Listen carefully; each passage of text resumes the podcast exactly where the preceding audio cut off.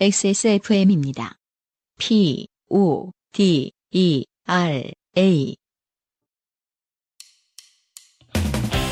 대형 쇼핑 사이트의 밀키트와 비교하시겠다고요? 아이, 액세스몰에서 비 오는 날의 숲을 만나보세요.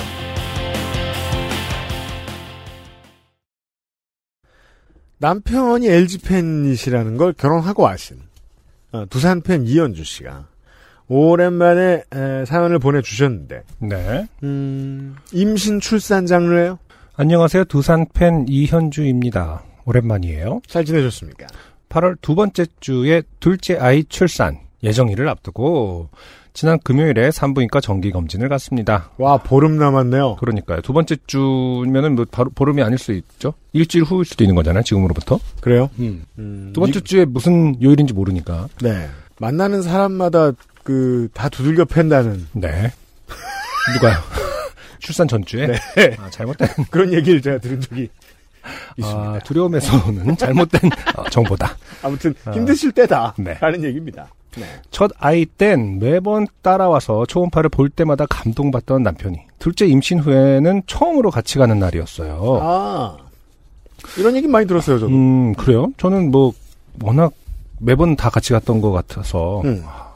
그리고 또 첫째랑 둘째랑 지금 성격이 다른 걸까? 음. 그때도 되게 지금 생각해봐도 되게 신기할 정도로 뱃속에 있는 모습 속에서도 달랐어요.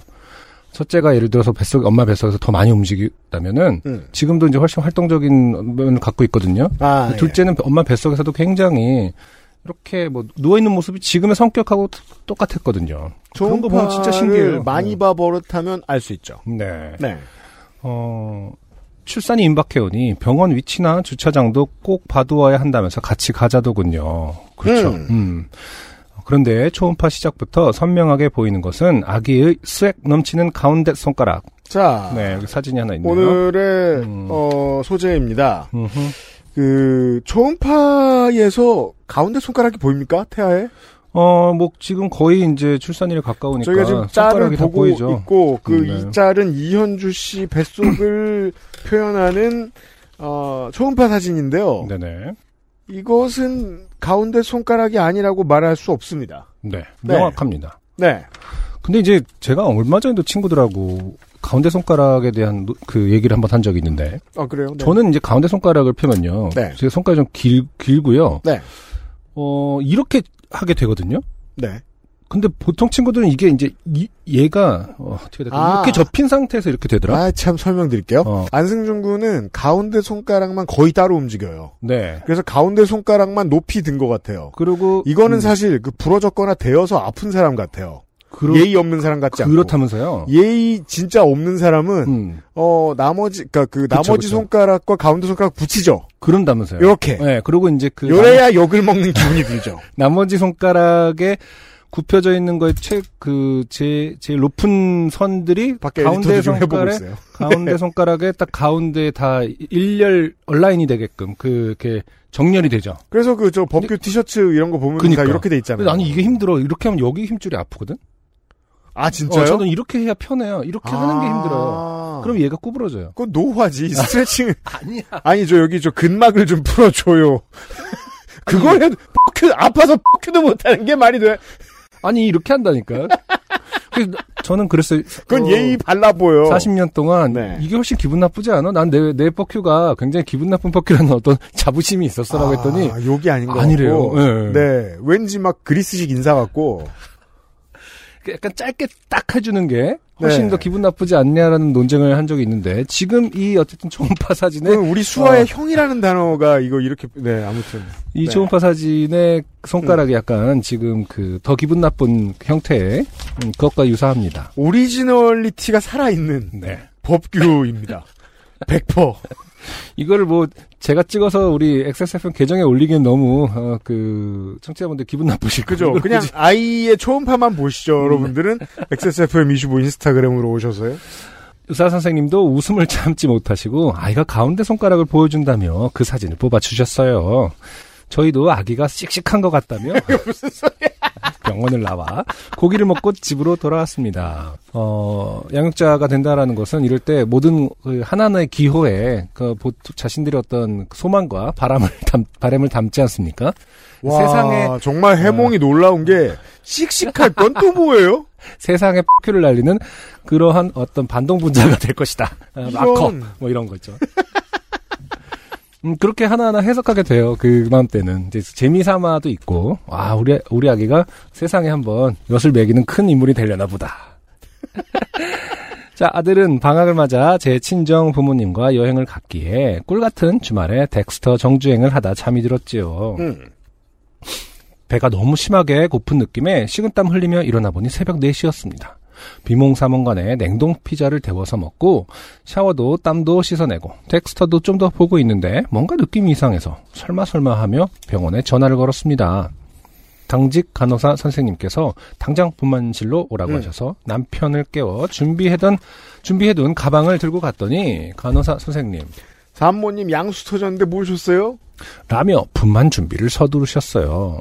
두 번째 출산이지만 첫째 때와는 다른 진행에 진통 오는 걸 배고픈 줄 알고 어, 피자나 먹은 나란 여자. 그렇군요. 이게 왜 저 진통제를 과다하게 이건 좀 걱정해야 되는 문제 아닐까요? 아니 이거는 그런 진통과는 상관없죠. 네. 그, 너무 그 아무튼 어쨌든 첫째 이후에 음. 아 이렇게지라고 예상하는 것 때문에 더 아, 헷갈릴 수 있죠. 예, 예, 예. 왜냐하면은 어 이거는 아니었으니까라고 이제 생각할 수가 있는 거니까요. 음. 근데 또 이런 분들 많으시더라고요. 완전히 다르게 첫째 때와 둘째 때 양상. 아, 네, 그런 얘기는 좀 덜어 완전 들어 다르게. 근데 이제 그렇게 이렇게 출산 직전에 뭘 먹는 경우가 있는지 물론 뭐 그런 경우도 많겠죠. 인류는 어쨌든 어쨌든 배가 뭐 고프거든요. 답을 찾아놨겠죠. 어, 꼭, 꼭 출산 전에 피자를 먹는 사람은 있어 왔다. 뭐 이런 데이터가 있을 수 있습니다. 그럼요. 급히 와주신 의사쌤은 어제 가운데 손가락 보여주던 아기라며 호탕하게 웃어보시, 웃으시곤 아이를 받아주셨습니다. 아, 나갔군요, 아. 이 친구 벌써. 빅엿을 예고했나봐요. 예. 그렇군요. 벌써 출산을 한 상태입니다. 세상에 태어났습니다. 음. 축하드려요. 여차저차 7시간의 진통 끝에 순산하여. 하, 7시간의 진통이 이렇게 한 문장으로 여차저차로 이렇게 어, 남 묘사가 됐지만 네. 정말 어마어마하게 이것도 고생을 신기합니다. 하셨겠네요. 네. 음. 지금은 병원에서 덱스터를 마주보며 사연을 씁니다. 어, 그럼요. 누가 태어나면 누가 죽어야 되거든요. 특히 나쁜 사람들이요. 마이애미 앞바다에 버려줘야 음, 네. 됩니다.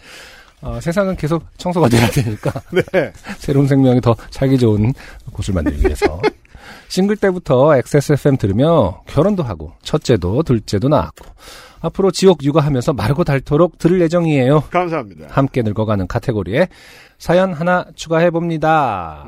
아, 함께 늙어가는 카테고리 좋습니다. 네. 밖에 나가면 거대한 불판 위를 걷는 느낌이라던데 다들 더위 조심하시길요. 네. 모르긴 해도 이현주 씨는 아마 한 2주 동안은 밖에 나올 일이 없을 수 있죠. 2주면 됩니까? 보통의 이제 루틴이 네. 곧바로 이제 일단, 네, 예, 거기로 산후조리원으로, 가시고. 예, 네. 가시니까요. 보통 뭐 한 3일에서 5일 정도 병원에 계시다가 네. 가시니까 어쨌든 음. 뭐 불볕더위 잘 피하고 나오시길 바랍니다. 건강하시고요. 네. 예전에 이제 그런 얘기 들었단 말이에요. 한국은 산후조리원이라는 데가 있고 거길 너무 오래 간다. 네. 라며 여기에 충격받았다는 사람들이 있는 거예요. 음, 다른 나라 사람 중에 네. 음. 근데 이제 주로 이제 북미 대륙이죠. 음. 이 사람들은 몰랐던 거죠. 그렇죠. 자신들이 태어나는 날 아이를 낳고 집에 오는 날 그렇게 많은 마약성 진통제를 맞았다는 것을. 음. 네. 아, 그래요. 마약성 진통제를 준대요? 상당히 투여된다고 들었습니다. 그렇잖아요. 상식적으로 집에 걸어서 오는 건 이상하잖아요. 보통은 이제 떠돌아다니는 얘기는 워낙 그 체형 뭐냐 체질이 달라서 서양 사람들과 뭐, 뭐 많은 부분에 다르니까 그런 것라더라 뭐 이런 그러면- 얘기가 있었죠. 한 가지가 남죠. 음. 이민간 양반들은 그럼 또 왜 당일날 집에 오나? 문화에 적응하기 위해서. 일을 안 다물고. 아, 힘든 일입니다. 음. 짱 박혀 계셔야 되고. 그래서 이제 그런 걸 역학적으로 추적하는 게 이제 과학자의 몫인데. 네. 아, 그 치즈를 많이 먹었더니 이제 괜찮네. 뭐 이러면서 이제 먹는 거 위주로 어, 역학을 해본다던가. 그럴 수 있죠. 어, 그 주말간에 이제 비도 많이 오고 때로는 땡볕도 내리고 그랬었습니다. 네. 비 올 때 이제 그 식구들 집에 있고 저는 빵 사러 밖에 이제 읍내에 나갔다가 네. 저는 제 신발 미끄러질까만 걱정하면 되는데 음흠. 비가 이제 갑자기 오니까 네. 유모차를 몰고 있던 아버지가 네. 도라에몽처럼 음흠. 어딘가에서 갑자기 유모차 커버를 떡 꺼내더니 그렇죠. 착착착착 이렇게 붙이는 거예요. 아 이렇게 야, 하시는 신경 쓸거 분들은, 되게 예, 많구나. 누구나 도라에몽 주머니가 있죠. 네. 그 주머니의 실제 크기를 보고 정말 깜짝 놀랐는데. 이현주 씨 준비 잘 하시고요. 감사합니다. 다시 한번 출산을 축하드립니다. 안녕하세요. 요즘은 팟캐스트 시대를 진행하는 싱어송라이터 안승준 군입니다. 방송 어떻게 들으셨습니까? 지금 들으신 방송은 국내 최고의 코미디 팟캐스트 요즘은 팟캐스트 시대의 베스트 사연 편집본입니다. 요즘은 팟캐스트 시대는 여러분의 재미있는 사연뿐만 아니라 훌륭한 아티스트의 좋은 노래도 편집 없이 모두 틀어드리는 대한민국 유일의 팟캐스트입니다. 마음에 드셨다면 각종 팟캐스트 프로그램 포털 검색에서 요즘은 팟캐스트 시대 혹은 XSFM을 검색해 주세요. XSFM입니다. P, O, D, E, R, A.